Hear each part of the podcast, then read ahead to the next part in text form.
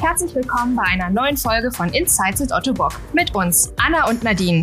Vom Azubi zum CEO. Das ist der Weg unseres Geschäftsführers Oliver Jacobi. Wir haben ihn heute zu Gast und sprechen mit ihm unter anderem über seinen beruflichen Weg, was ein CEO überhaupt macht und seine Highlights aus 30 Jahren Otto Bock und worauf er sich im kommenden Jahr freut.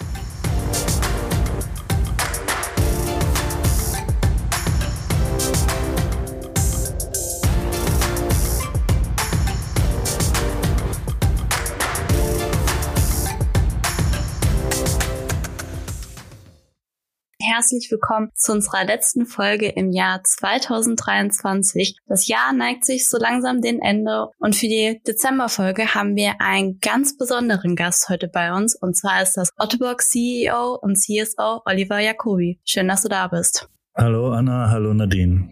Anna hat es ja gerade gesagt, letzte Folge für dieses Jahr. Heißt, wir werden so ein bisschen Revue passieren lassen auf deine Zeit, aber auch die Weihnachtszeit und was uns denn vielleicht auch alles so im nächsten Jahr erwarten dürfte. Aber um in die Folge überhaupt erstmal ganz entspannt reinzukommen, gibt es eine kleine Eisbrecherfrage. Denn Anna und ich haben dich schon das ein oder andere Mal in der Duderstädter Kantine gesehen und würden deshalb ganz gerne wissen, was du dort überhaupt am liebsten isst.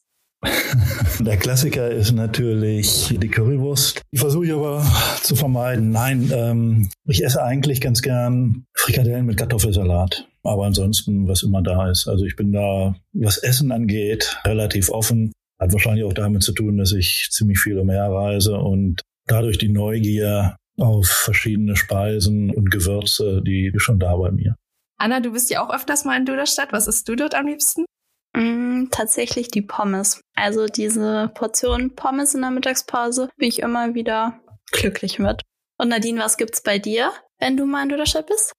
Auch häufig die Pommes, liegt aber auch ein bisschen daran, ich bin ja Vegetarierin und da fehlen mir manchmal auch ein bisschen die Alternativen auf der Kantinenkarte. Aber wenn noch was übrig ist, dann gibt's auch mal ein vegetarisches Tagesgericht für mich. Also da probiere ich mich auch ganz gerne mal so durch. Aber auf der rechten Seite stehen auch die Salatteller. Uh, die sind auch echt gut, muss ich sagen. Mhm. Tatsächlich, also das ist jetzt auch eine kleine Story am Rande. Seitdem ich das erste Mal in der Kantine einen Salat gegessen habe in Duderstadt, esse ich jetzt immer meine Salate mit Lauchzwiebeln, weil ich das das erste Mal gegessen habe und seitdem total lecker finde.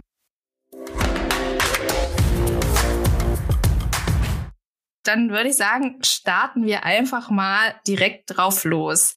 Du bist ja seit 30 Jahren, glaube ich, mittlerweile Teil von Otto Bock.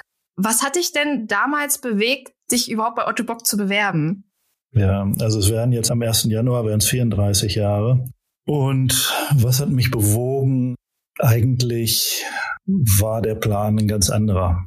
Damals nach dem Abitur musste ich zur Bundeswehr und wollte dann ein duales Studium machen. Das gab es aber hier in der Region noch nicht. Und ich bin im Baden-Württemberg gewesen bei der Bundeswehr und habe mich dort bei verschiedenen Unternehmen beworben. Aber da war das so, wie es hier zu dieser Zeit auch noch war. Ohne persönliche Kontakte in die Unternehmen war es sehr schwierig. Und gerade dieses duale Studium, das war was Neues. Die Plätze waren sehr begehrt.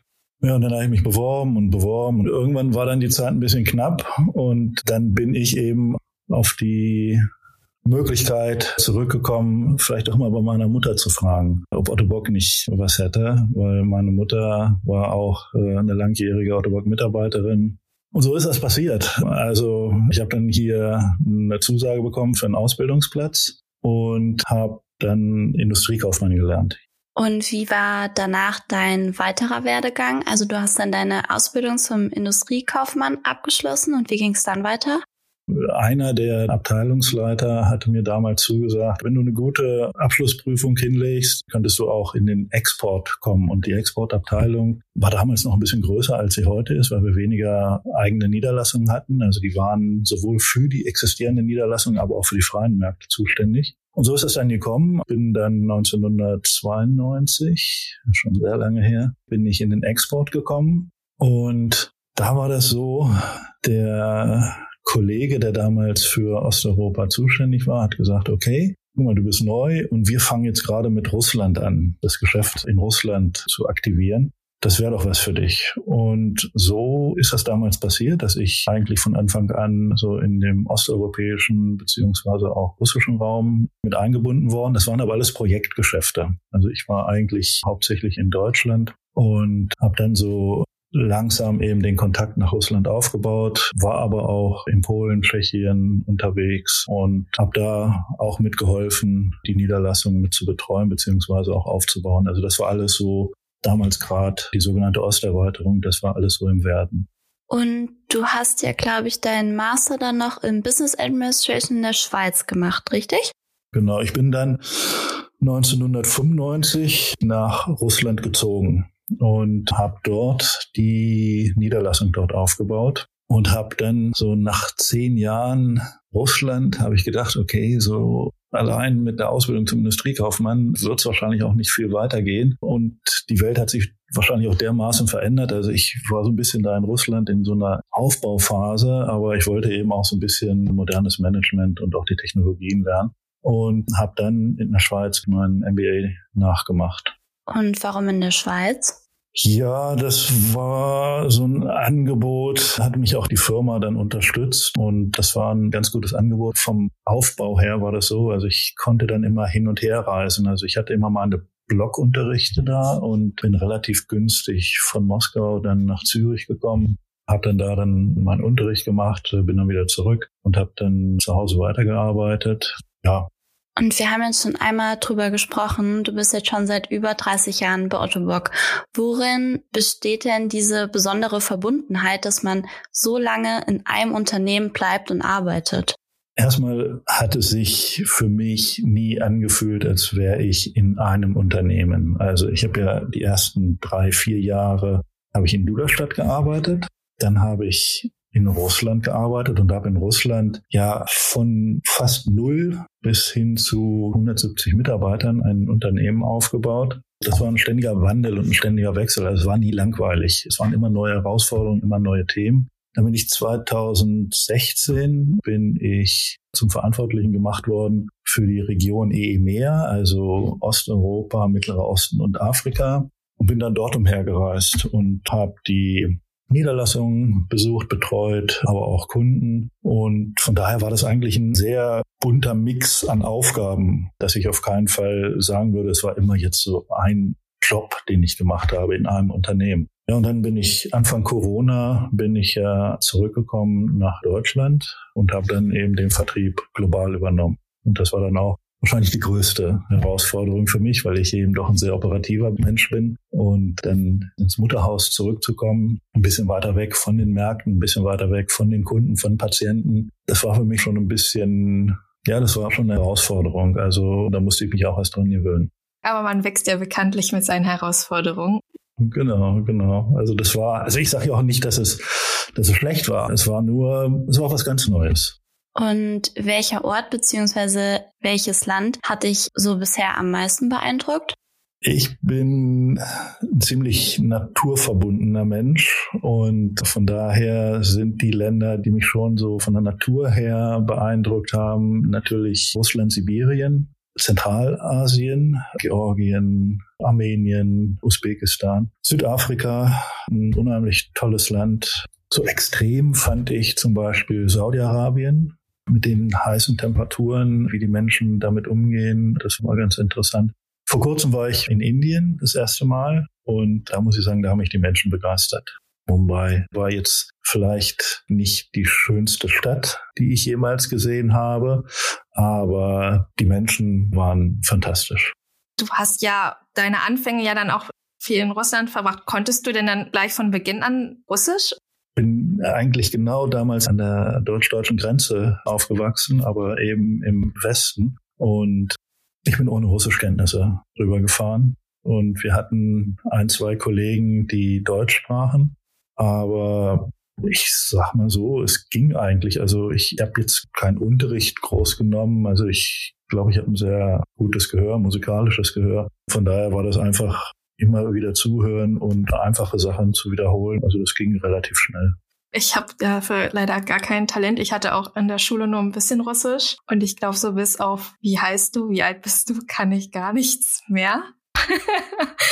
Deswegen bin ich da, habe ich immer sehr viel Respekt und viel Bewunderung für Menschen, die so sprachenbegeistert und talentiert sind. Ich sag mal so, ich glaube, viele Leute können das. Es ist einfach oft das Wollen ne? oder sich darauf einlassen. Ich glaube, es ist wirklich so, für mich war das damals ein Abenteuer. 26 war ich, wo ich darüber gegangen bin. Und die Zeiten damals in Russland, das war nicht einfach, aber es war spannend. Und dazu gehört natürlich dann auch, dass man sich mit Kunden, mit Menschen, die da leben, unterhalten möchte, ne? dass man was vom Land mitbekommen möchte. Von daher war diese, sag ich mal, persönliche Investition in Zeit und Sprache lernen, das war, war okay, also das war vertretbar und es hat sich ja dann auch wirklich bezahlt gemacht. Apropos junge Leute und Ausbildung. Wir haben ja gerade schon gehört, du hast sowohl eine Ausbildung als auch ein Studium gemacht. Es gibt ja immer so diese Meinungen, das eine sei mehr wert als das andere. Wie stehst du dazu? Ausbildung oder Studium? Also ich glaube nicht, dass das eine oder das andere per se richtig oder falsch ist. Ähm, ich finde es immer charmant, wenn man beides macht. Eine Ausbildung und darauf aufbauen dann äh, ein Studium. Und ich glaube, das bringt den meisten Mehrwert. Eine Ausbildung hat eben den Vorteil, dass man damit eigentlich dann auch wirklich ausgerüstet ist, um in dem Beruf, den man erlernt hat, dann zu arbeiten. Ein Studium ist ein bisschen allgemeiner und ein bisschen weiter gefasst. Also ich denke mal, das ist eine gute Ergänzung, um sich in einigen Bereichen weiterzubilden oder eben eine Fortbildung auf das Erlernte zu machen. Aber wie gesagt, ich glaube, wir haben ein sehr gutes Ausbildungssystem in Deutschland. Das duale Ausbildungssystem ist ziemlich einzigartig in der Welt. Ich glaube nicht, dass wir uns großartig unterscheiden, was jetzt die akademischen Grade angeht. Auch die akademische Ausbildung, die ist relativ gleich in den meisten Ländern der Welt. Aber unsere Fachkräfte, die sind, glaube ich, schon einmalig. Und von daher idealerweise, wenn man es kann, zeitlich, finanziell, ich finde es immer gut, wenn man beides macht. Und wenn wir dann nochmal genau auf Otto Bock gucken. Welche Bedeutung hat es denn in dem Sinne für dich, dass wir Ausbildungen beziehungsweise duale Studien anbieten? Das ist unheimlich wichtig. Also das ist ja das, worauf wir eigentlich uns in der Zukunft verlassen wollen. Ne? Also wir wollen ja junge Menschen nicht nur für einen Beruf ausbilden oder anwerben, sondern wir wollen sie ja auch langfristig an uns binden. Und ich glaube, durch diese Aktivitäten, die wir da haben, entweder als Ausbildungsbetrieb oder eben auch als Partner im dualen Studium, gehen wir da in die richtige Richtung. Wie kann man sich denn einen typischen Arbeitstag von einem Otto Bock Geschäftsführer vorstellen? Den typischen Arbeitstag gibt es nicht. Dadurch, dass ich ja quasi zwei Hüte aufhabe, ist es natürlich so, wenn ich in Duderstadt bin, dann sind die Tage vollgepackt mit Besprechungen. Da muss man dann schon immer gucken, dass man irgendwie zwischendurch mal so ein bisschen Luft hat, um auch Themen abzuarbeiten. Aber das ist ja nur ein Teil. Der andere Teil ist eben noch meine Vertriebstätigkeit. Und da bin ich auch viel in den Märkten und viel auf Reisen. Und da versuche ich natürlich dann auch mir die Tage so weit freizuhalten, dass ich mich nur mit den Kollegen oder Kunden vor Ort unterhalte. Du hast gerade deine Doppelrolle schon einmal angesprochen. Also du bist auf der einen Seite ja CEO, also Chief Executive Officer und einmal CSO, also Chief Sales Officer. Kannst du uns einmal sagen, was quasi die Aufgaben beziehungsweise was ein CEO macht und was wiederum der CSO macht? Also CSO ist natürlich für den Vertrieb verantwortlich. Das heißt, Märkte erschließen, Märkte entwickeln, wir haben ja, sag ich mal, eine Zweiteilung. Wir haben ja den Großhandel, also das B2B und auch unsere Patient Care Betriebe, also die Versorgung von Patienten unter der Sales-Organisation vereint. Und dadurch ist diese Aufgabe Sales natürlich sehr vielschichtig. Ne? Also wir müssen gucken, dass wir die richtige Balance finden. Wo machen wir mehr Patient Care? Wo gehen wir mehr in den B2B-Bereich? Wie kriegen wir das hin, dass wir uns gegenseitig unterstützen und nicht womöglich stören? Welche Märkte wollen wir weiterentwickeln? Können wir weiterentwickeln? Erstattungssysteme beeinflussen? Ja, das sind so die Aufgaben eines CSOs, die Kollegen motivieren, den Kollegen eben auch die Möglichkeiten und Freiräume geben, damit sie störungsfrei ihrer Arbeit, also der Marktbearbeitung nachkommen können. Ähm, das ist ganz wichtig. Und als CEO hat man natürlich einen balancierteren Blick auf die ganze Sache. Also da geht es natürlich um Organisationsentwicklung generell. Da muss ich aber auch viele andere Themen mit berücksichtigen. Also als Vertriebler, sage ich mal, will man ja immer nur wachsen und da relativ straightforward. Ne? Also da will man so viel wie möglich absetzen, umsetzen. Und um das eben zu ermöglichen, der CEO muss dann gucken, was muss er im Hintergrund organisieren, damit das auch alles passieren kann. Also da hat man natürlich dann schon einen viel weiteren Blick. Unternehmenskultur, Organisationsentwicklung. Man muss aber auch eine ausbalancierte Kostenstruktur im Auge behalten. Das kann nicht immer nur in Wachstum gehen, das muss ja auch irgendwo gemanagt werden. Und ja, das sind die großen Themen. Ist ja bestimmt auch nicht ganz einfach, gerade so mit dem Hintergrund, wo du ja auch gesagt hast, du bist ja auch ein operativer Mensch, Salesmensch. Wie schaffst du es dann da, diese Aufgabenbereiche aber zum einen ordentlich und strikt voneinander zu trennen, aber vielleicht auch zum anderen sinnvoll miteinander zu verknüpfen? Ja, das ist interessant, weil wir haben ja jetzt gerade Budgetrunden und da ertappe ich mich natürlich immer dabei, dass ich immer wieder noch so in meine Vertriebsrolle reinrutsche und ich muss mich dann innerlich auch wirklich oft so zurücknehmen, um zu sagen, Moment, Moment, Moment, äh, es muss eine Neutralität, eine Objektivität gewahrt werden. Ich muss das Ganze aus einer anderen Perspektive betrachten. Das ist schwierig, gerade wenn man eben so lange im Vertrieb gearbeitet hat und natürlich so viel auch schon mitgemacht hat. Man glaubt ja immer, man weiß schon alles, ne? So, und man kann auch viele Dinge erklären und man hat auch immer Verständnis für die Vertriebler. Aber man muss sich dann doch schon manchmal zurücknehmen und sagen, so Moment, im Sinne der Firma muss ich diesmal eine andere Entscheidung treffen. Sind wir ja auch schon so ein bisschen beim nächsten Thema, die Nähe zu den Kollegen und MitarbeiterInnen. Wie schaffst du es, da die Verbindung nicht zu verlieren Jetzt bist du ja auch mehr in Duderstadt, also sowohl vom Headquarter aus, aber vielleicht dann auch global gesehen. Also das ist für mich unheimlich wichtig, ne? weil ich bin nun mal wirklich jemand, der die Nähe zu Kollegen sucht. Zum einen, weil ich viele kenne, weil ich mich gern mit denen austausche. Zum anderen ist das für mich aber auch immer ein Gradmesser. Ne? Also wie geht's den Kollegen, wie ist die Stimmung in der Belegschaft? Das ist für mich unheimlich wichtig, weil wenn wir Erfolg haben wollen, dann schaffen wir das nur auch als Team. Und ein motiviertes Team, ein zufriedenes Team ist immer stärker als eine Summe von Einzelkämpfern. Also von daher bin ich sehr daran interessiert, dass die Leute zufrieden sind, dass sie aber auch, wenn sie unzufrieden sind, auf mich zukommen, auch das sagen. Also ich bin ein starker Verfechter des Mottos, lieber miteinander als übereinander zu reden. Von daher versuche ich schon so viel Zeit wie möglich in Relationship Management zu investieren. Okay, wir sind ja jetzt am Ende des Jahres angelangt. Die Weihnachtsfeiertage stehen quasi kurz vor der Tür. Und da hat uns natürlich interessiert, was ist denn deine liebste Weihnachtstradition, um jetzt mal zum persönlichen Weihnachtsthema überzugehen? Annas liebstes Thema. Ja. Weihnachtstradition. Also dadurch, dass wir, wie gesagt, bis 2020 im Ausland gelebt haben, war Weihnachten ja für uns immer so ein Termin, der war fest. Da sind wir nach Deutschland gekommen und es war dann so ein Speed-Dating-Approach. Ne? Also man muss alle besuchen, beziehungsweise die Verwandten und Freunde besuchen. Von daher waren die Termine da immer sehr vollgepackt. Was wir aber immer gemacht haben, was wir auch immer noch gerne machen, das ist so die Weihnachtsmärkte in der Gegend abfahren. Und welcher ist da dein Lieblingsweihnachtsmarkt? Vielleicht hast du da ja einen Geheimtipp für alle aus der Region. Ich sag mal so, zur Erreichbarkeit und vom Interessanten her ist der Goslar Weihnachtsmarkt sehr schön. Lebe ich auch das Thema Weihnachtsmärkte ist auch bei mir so eine kleine Weihnachtstradition, dass ich versuche mir zumindest einmal pro Jahr so einen Weihnachtsmarkt außerhalb meiner normalen Reichweite einmal anzuschauen und nicht immer nur die vom Wohnort, finde ich auch immer sehr schön und interessant. Anna, was ist deine Weihnachtstradition? Meine Weihnachtstradition?